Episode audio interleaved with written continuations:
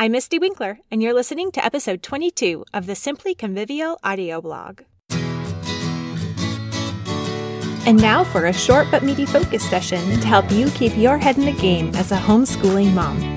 Classical education is for life. In season four, we'll explore what classical education means and why it matters.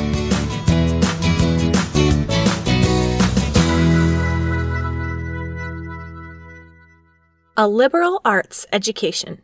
An excellent book to read to understand the classical education movement and the liberal arts is The Liberal Arts Tradition by Kevin Clark and Ravi Jain. Between that book and also The Great Tradition, a compilation of writings on education from Plato to the modern day, I have come to a deeper understanding of the liberal arts aspect of a classical education, and that foundational understanding makes it easier to make choices when it comes time to plan curriculum. What I appreciate most about the liberal arts tradition is how the authors draw out classical education as a stream within each section of their book. They cover each liberal art, beginning with what it meant in the classical setting, how it was studied in the medieval period, and then conclude with what the corresponding studies would look like in a contemporary setting. So, what are the liberal arts? According to Ravi and Jain, they are, quote, the tools of learning. They're not subjects. Not really. They are modes, ways of thinking, practices that teach us how to think and how to learn. They are not seven topics to study,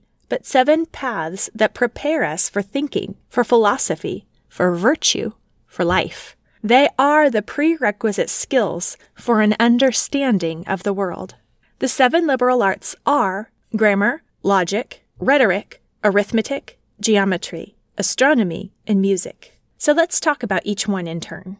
Grammar, knowing language. Quote, Dionysius Thrax, around 100 BC, defined grammar as knowledge of what is normally said by poets and prose writers. By the time of Quintilian, the study of grammar consisted of everything that was necessary for interpreting a text geography, history, and even what we might call hermeneutics. From the liberal arts tradition.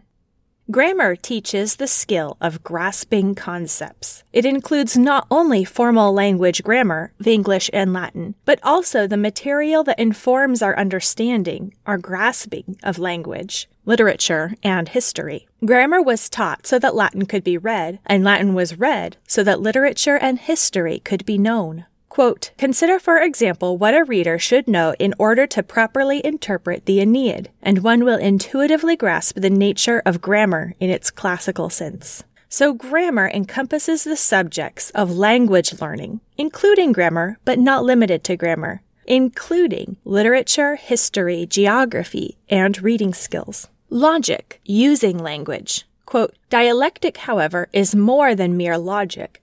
For, as its etymology suggests, the study of dialectic involved dialogue. Logic, or dialectic, teaches the skill of reasoning, questioning, and thinking. It includes research and dialogue as dialectic modes. Logic is taught so that reasonable, stimulating, and edifying conversation may be had. Quote, reading Plato's dialogues, we find that the key to success in reasoning is the ability to ask the right questions. Rhetoric, being persuasive with language. Quote, Cicero is famous both for his inimitable style as well as for providing the classic statement of the purpose of rhetoric movere, docere, delectare, to move, to instruct, to delight.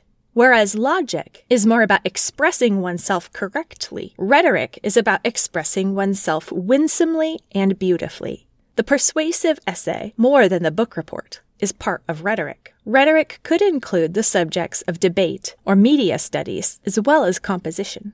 Quote, students studied rhetoric to learn how to be persuasive in their use of language by appealing to the reason, will, and affections of their audience. Arithmetic, using discrete numbers, math ability.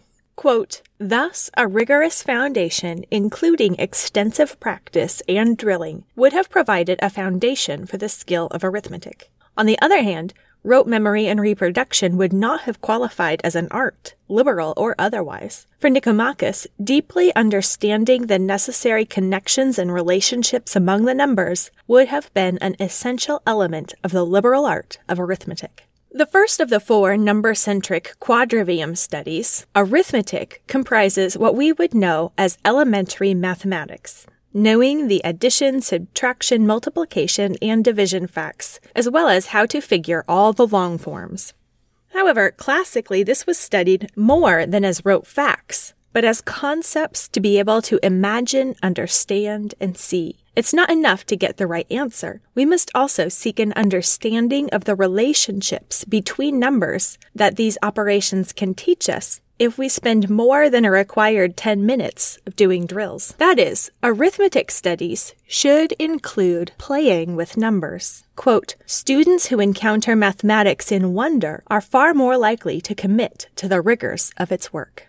Geometry using spatial numbers, math in space. Quote, if we consider not just the content of geometry, but its forms throughout the ancient, medieval, and early modern milieus, it was almost universally identified with Euclid's elements. The quadrivium section of the liberal arts tradition evidences that the authors are math and science teachers, which is actually quite refreshing in the genre of classical education books. I understand the quadrivium so much better now, what it means and why it's important, and partly that's simply because the author's affection for the topic is evident. Quote, Euclid is the epitome of deductive proof, while the trivium has the syllogism of dialectic. In quadrivium, Euclid's elements provides the paradigm of certain and airtight reasoning. Geometry studies is the study of geometry, but deductive reasoning is part and parcel of that study. Quote, Thus, a traditional approach to geometry is an excellent help for Christian classical educators seeking to teach students how to think and not just what to think. Astronomy, using arrays of number, math in time and space. Quote, Astronomy was the best example of a mathematical system devised to contain a vast amount of observational data. Historically, and definitely classically, it has been astronomy that has been the area of study requiring the scientific method in abstract mathematics. Astronomy is about creating mathematical theories and systems that fit the observed data. So today, subjects under the heading of astronomy would include physics and mechanics. Music, using number harmonies and proportions. Math in time. Quote, Moreover, the search for metaphysical harmony has continued to drive researchers in the 20th and 21st centuries. Music as a liberal art is not primarily about playing an instrument, but about seeking and seeing harmony of all sorts. Quote, as Leibniz, the co-founder of calculus, said, quote, music is the joy that a soul takes in counting without realizing it. So subjects included under music would include not only music theory, but also calculus, theoretic economics, and cosmology. What if these subjects were considered under the domain of seeking harmony?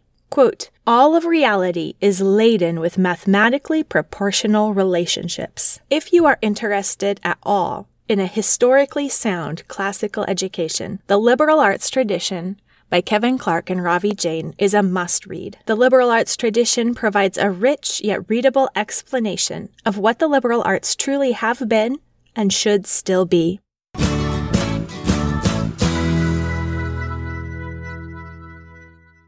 And now it's time for this season's Simple Sanity Saver a morning prep sheet. When do you use a prep sheet? A morning prep sheet is an attitude focusing tool. It's simple and straightforward, and maybe even a little silly. But I promise you, it's crazy effective.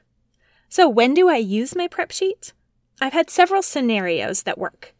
Sometimes I've read a page of my selected favorite quotes in my early morning reading before the kids are up. Sometimes I do it while everyone is gathering for morning time. Sometimes instead, I read a prep sheet as the kids are dismissed from morning time and putting their things away so that I can move into the next, more intense part of our day with focus. Sometimes I or copy a snippet at lunch. When doesn't matter as much as the repeated revisiting of the same great thoughts. It's the returning again and again that builds up and makes a difference over time. Repetition is the key. The art of homeschooling is all about choosing to repent, rejoice, and repeat every day with direction, conviction, connection, motivation, and expectation. In fact, those are the names of the five modules. Download your own free prep sheet at simplyconvivial.com slash audio and use discount code PODCAST to get $10 off the art of homeschooling. You'll love it, or I'll give you your money back. No questions asked. Thank you for listening. If you enjoyed this show, please leave a rating or review on iTunes or Stitcher. You can also hit the share button on the show notes and share this episode with your Facebook friends. At simplyconvivial.com slash audio, you can find all the episodes and the free morning prep sheet. Remember, education is repentance. Repent, rejoice, repeat.